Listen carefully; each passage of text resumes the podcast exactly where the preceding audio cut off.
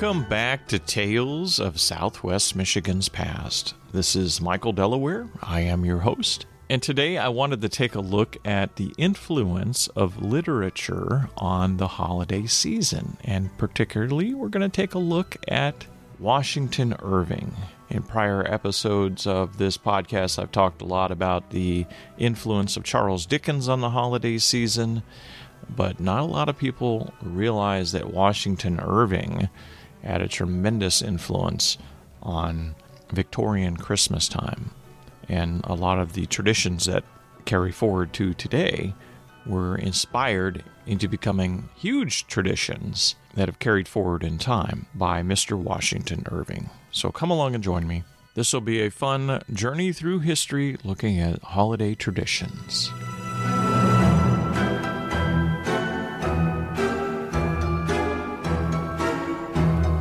Washington Irving was born April 3rd, 1783, and he passed away in November of 1859. He was an American short story writer, an essayist. He was also a biographer and a historian, and he was also an, a diplomat of the early 19th century. And he wrote a lot of famous stories that most people will recognize when you hear the titles, like Rip Van Winkle, which was published in 1819, and The Legend of Sleepy Hollow in 1820. Now, thanks to the legend of Sleepy Hollow, his creepy tale about an ungainly schoolteacher who vanished mysteriously in the woods, Washington Irving perhaps is better known to modern readers as kind of the author of Halloween because it was kind of the first Halloween story out there. But Washington Irving wrote much more about the Christmas season than is probably widely known by many readers out there. And in fact, he really enjoyed the Yuletide season. And he's often credited, when you look back at the historians, as being the one who created Christmas in America as we know it. Now, he didn't invent the holiday, but he did take minor customs that were being practiced during the holiday and made them into major customs with his writing, which circulated broadly. And this somewhat enriched the whole family dynamic and the social togetherness of the season. One of Irving's biggest contributions to Christmas in America was his promotion of St. Nicholas as a beloved character and the groundwork for the figure that we would eventually embrace in the United States as Santa Claus. Irving himself was somewhat of an unlikely and sometimes comic man who was more at home in his native New York City than any of the great capitals of Europe. And he wrote a book about New York City called A History of New York, which became a publishing sensation. And that book was conceived to be a parody on another author's work. And that other author was Samuel Mitchill, and his book was The Picture of New York or The Traveler's Guide Through the Commercial Metropolis of the United States. Now, Mitchell was a Columbia medical professor and a U.S. senator, and he seemed to know everything about everything. And Irving wrote his book to kind of poke fun at Mitchill's works about New York City and Manhattan, and he started creating fictional accounts of stories that happened in Manhattan, and it included a lot of tall tales and their origins. Among Washington Irving's yarns was a story about the shipwreck of a Dutch scouting party on Manhattan, where one of its members received a vision in which good old St. Nicholas came riding over the tops of the trees. He did so in a self made wagon where he brought yearly presents to children.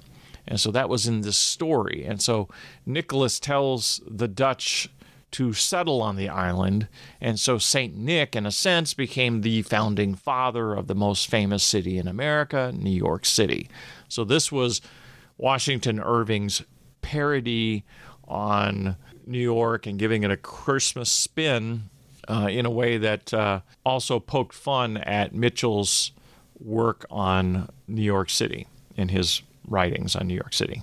And Irving's affection for St. Nicholas proved pretty durable. In 1835, he helped found the St. Nicholas Society of the City of New York, and he served as its secretary until 1841. And beyond his interest in Nicholas, Irving advanced Christmas as the festive pageant of presents and feasting that now dominates the American winter calendar every year as part of our holiday season. Now, he traveled to England in 1815 and he wrote various personal and professional writings during this time while he was abroad until about 1832. And one of the works that came out of that is a book called The Sketch of Geoffrey Crayon. Um, and this greeted the American readers in 1819 and contained a smattering of essays and short stories, including the iconic Sleepy Hollow story. And it also included stories of the Christmas holiday. And a number of these stories that were in the sketchbook became better known and they had a greater impact on the American culture. And mainly it was due to a lot of the Christmas essays within that book. And Irving wrote that he had a fondness for old English Christmases. He enjoyed their dinners and their dancing and their singing and their decorations and the blazing fires and their air of good cheer amidst the general call to happiness and the bustle of spirits and the stir of affections which prevailed during that period. So, as he's writing these essays and sending this work back to the United States, his home country, the homeland really started to embrace these holiday ideals from his writings and they resonated with the public. Now, Charles Dickens later came along and refined it and tuned up the Christmas story in a lot of ways, and it really exploded after the Christmas Carol and his Christmas stories that followed it. But Washington Irving is often considered to be the one that laid the foundation for Charles Dickens' success in the United States because of the way that he promoted the customs of English Christmas celebrations in his works. And one of his famous books was called Old Christmas. Now, it was originally written during his lifetime from these sketches. It was published a few different times, but it, became officially published and illustrated after he passed away in 1876. And it adhered as a treasured holiday writing for many years during the Victorian era.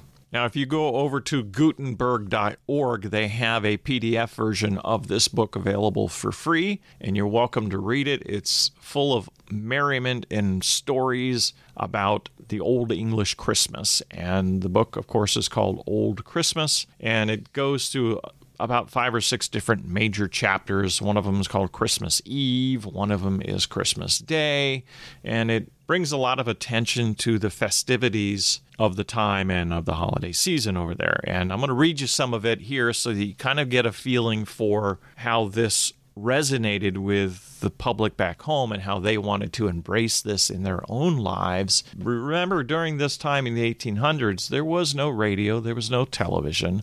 The written and spoken word were the main form of communicating, and people were very well read during this time. And writers and authors producing popular works received a wide distribution. So when something became popular as a written group of essays, as in Washington Irving's works, or, for example, Charles Dickens, and all of the authors during that Victorian era. The books tended to see a vast and wide circulation, and they had an influence on customs and culture of the time period. And Washington Irving's books circulated during this time period when Michigan was being founded and established, and the Southwest Michigan pioneering era began roughly around 1831. And so Washington's Irving's books were getting circulated and carried with pioneers as they headed west into the frontier. Whatever they were carrying with them, they would carry their books with them from the east. And these publications were finding their way into the frontier territory.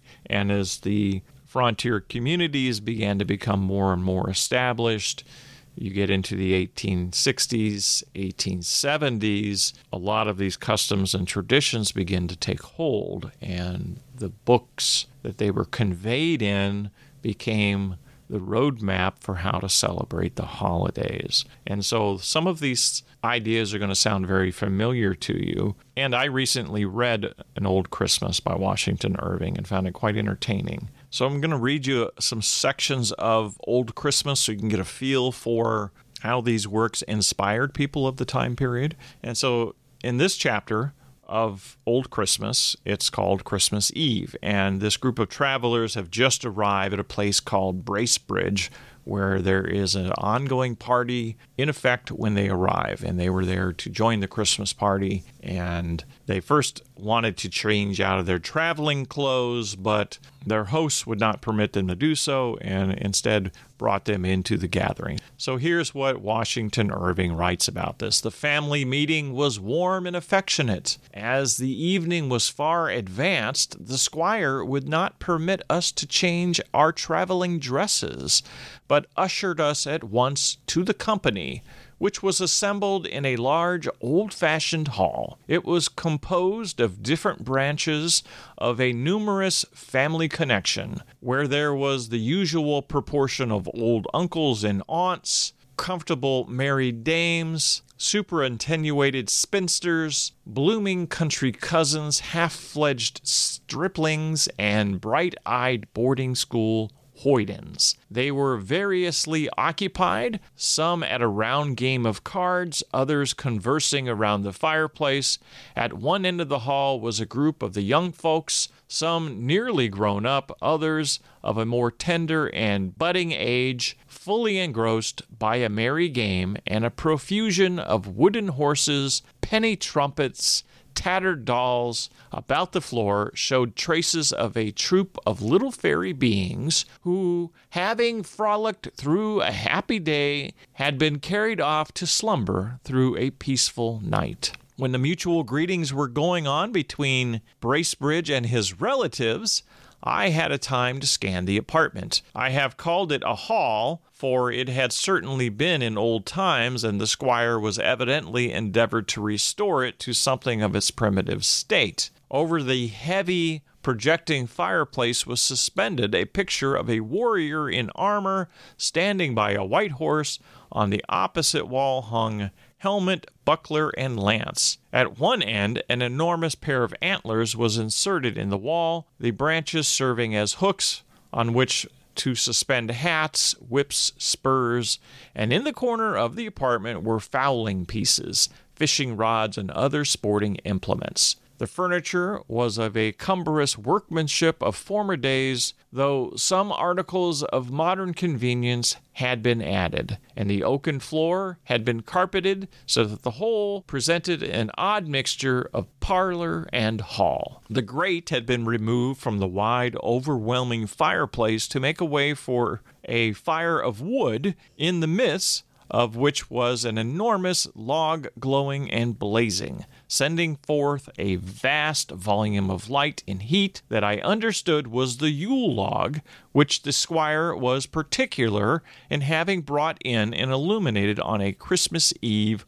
according to ancient custom. So that kind of gives you a description of the setting that is created in this essay by Washington Irving. And he goes further into other descriptions. One of the things that he brings out in this story is the mirth and merriment of the evening. And one of the things that they used to do during the Old English Christmases was to appoint somebody for the evening to be the Lord of Misrule. And this individual's purpose was to carry on the merriment and get everybody into all kinds of uh, games and having fun for the evening and to shed their adulthood and become children filled with merriment for the evening, basically. And that was the role of the Lord of Misrule. And they often were somewhat of the court jester, and they would throw on costumes and get everybody else to throw on costumes and march around and dress up like animals and basically prounce around very much like you might see a Punch and Judy show or something like that from the old uh, puppet shows. And that's what they did on the Christmas evening as part of the merriment, particularly on Christmas Eve and on Christmas Day. And during this time of year, there was the 12 days of Christmas. So there one of the days was Christmas Eve, one of them was Christmas Day, but there was also all the way through New Year's. So these kind of celebrations were a long holiday season during that time, and it included everything from this sort of merriment with the Lord of Misrule, but it also included things like uh, Christmas candles and wreaths, and as time went on, Christmas trees and gift giving and all sorts of things that we're so accustomed to today that found its way into Washington Irving's works that are defined and were greatly embraced by people back home as a wonderful way to celebrate the Christmas holiday. In addition to the merriment of the Lord of Misrule and those festivities, there was also the musical aspect of the Christmas holiday that Washington Irving describes. And he talks about the orchestras playing in small galleries and carol singing between the men and the women, and there was a lot of fiddle playing and all of these groups of cherubs, as he called them, that would engage in the holiday choruses of the time and sing at church and sing at the parties and they would sing at Christmas gatherings. And so singing and music became a big part of Christmas time, and thus we have a lot of the old English Christmas carols that became popular again during the 1870s and have remained with us through time. A lot of those carols that you sing around Christmas time date back to the 1800s. And Irving also mentions a lot of dancing, as well as some dances that involved sword dancing from an old English custom. So they'd have these ceremonies with swords and dancing, and it was kind of an interesting uh, thing. They they called it the sword dance of the ancients, and he describes that in there. But in addition to the dancing, there was also this family feasting that happened as well as drinking. He describes here after the dance was concluded, the whole party was entertained with brawn and beef and stout home brewed. The squire himself mingled among the rustics and was received with awkward demonstrations of deference and regard. It is true, I perceived two or three of the younger peasants as they were raising their tankards to their mouths when the squire's back was turned, making something of a grimace and giving each other the wink. But the moment they caught my eye, they pulled grave faces and were exceedingly demure. With Master Simon, however, they all seemed more at their ease his varied occupations and amusements had made him well known throughout the neighborhood. He was a visitor at every farmhouse and cottage, gossiped with the farmers and their wives, romped with their daughters, and like that type of vagrant bachelor, the humble bee tolled the sweets from all the rosy lips of the country round. So you see, this merriment went from house to house, it went from group to group, and it was just a community event of Christmas time. And so it's very interesting to read Washington Irving's description of Old Christmas. And there's even a full chapter on the Christmas dinner that you can go into great detail about all of the descriptions that he has there on the table and the feast and the candles. And it was almost like a roadmap for how to celebrate Christmas from everything from the cutlery down to the dinner dishes. And this was all brought back to America as wow, this is wonderful. This sounds wonderful. We should do this ourselves.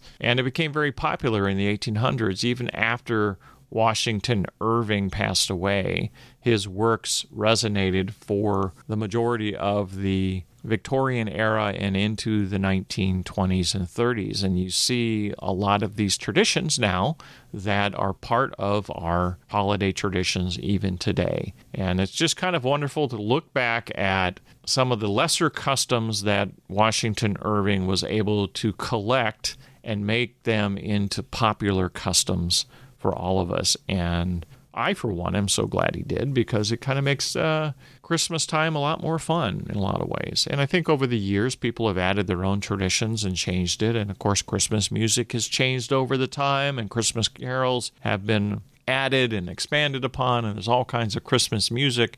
But the foundation of all of this Christmas idealism and Christmas celebration was laid by Washington Irving. It was built upon by other authors like Charles Dickens and the Bronte sisters and everybody who even mentions Christmas in any of their writings during that time. Even Dr. Seuss with his Grinch that Stole Christmas had its foundations in a lot of the early Christmas writings of Washington Irving, that he brought back a lot of these old customs that had been established way back as early as the 1500s and 1600s in England. So it's just a, a very interesting thing to look at, and it had a, a profound impact on the pioneers that settled in southwest Michigan.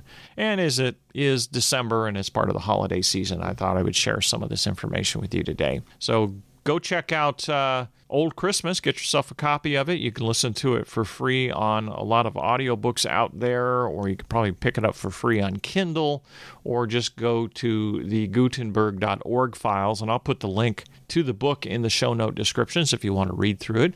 It's a little bit wordy, there's a lot of old style of writing in there, but as you navigate through it, you get all kinds of neat descriptions. And this book in the Gutenberg collection is illustrated with the original illustration, so it's quite beautiful to look at. And I just wanted to make sure that I included a little bit of a mention on Washington Irving in this podcast because of his influence on the Victorian era of Christmas time. And if you want to get a copy of Old Christmas, I'll put the link in the show note descriptions where you can get yourself one and read it online. A lot of great illustrations, and it's uh, a lot of fun to go through uh, if you have never read it before. And if you enjoyed today's episode, please be sure to leave a rating or review on whatever app that you are listening on. And we're coming close to the end of season two on this podcast, and I'll be announcing some changes coming up for season three in the early January episodes of the podcast uh, because I have some schedule changes starting in March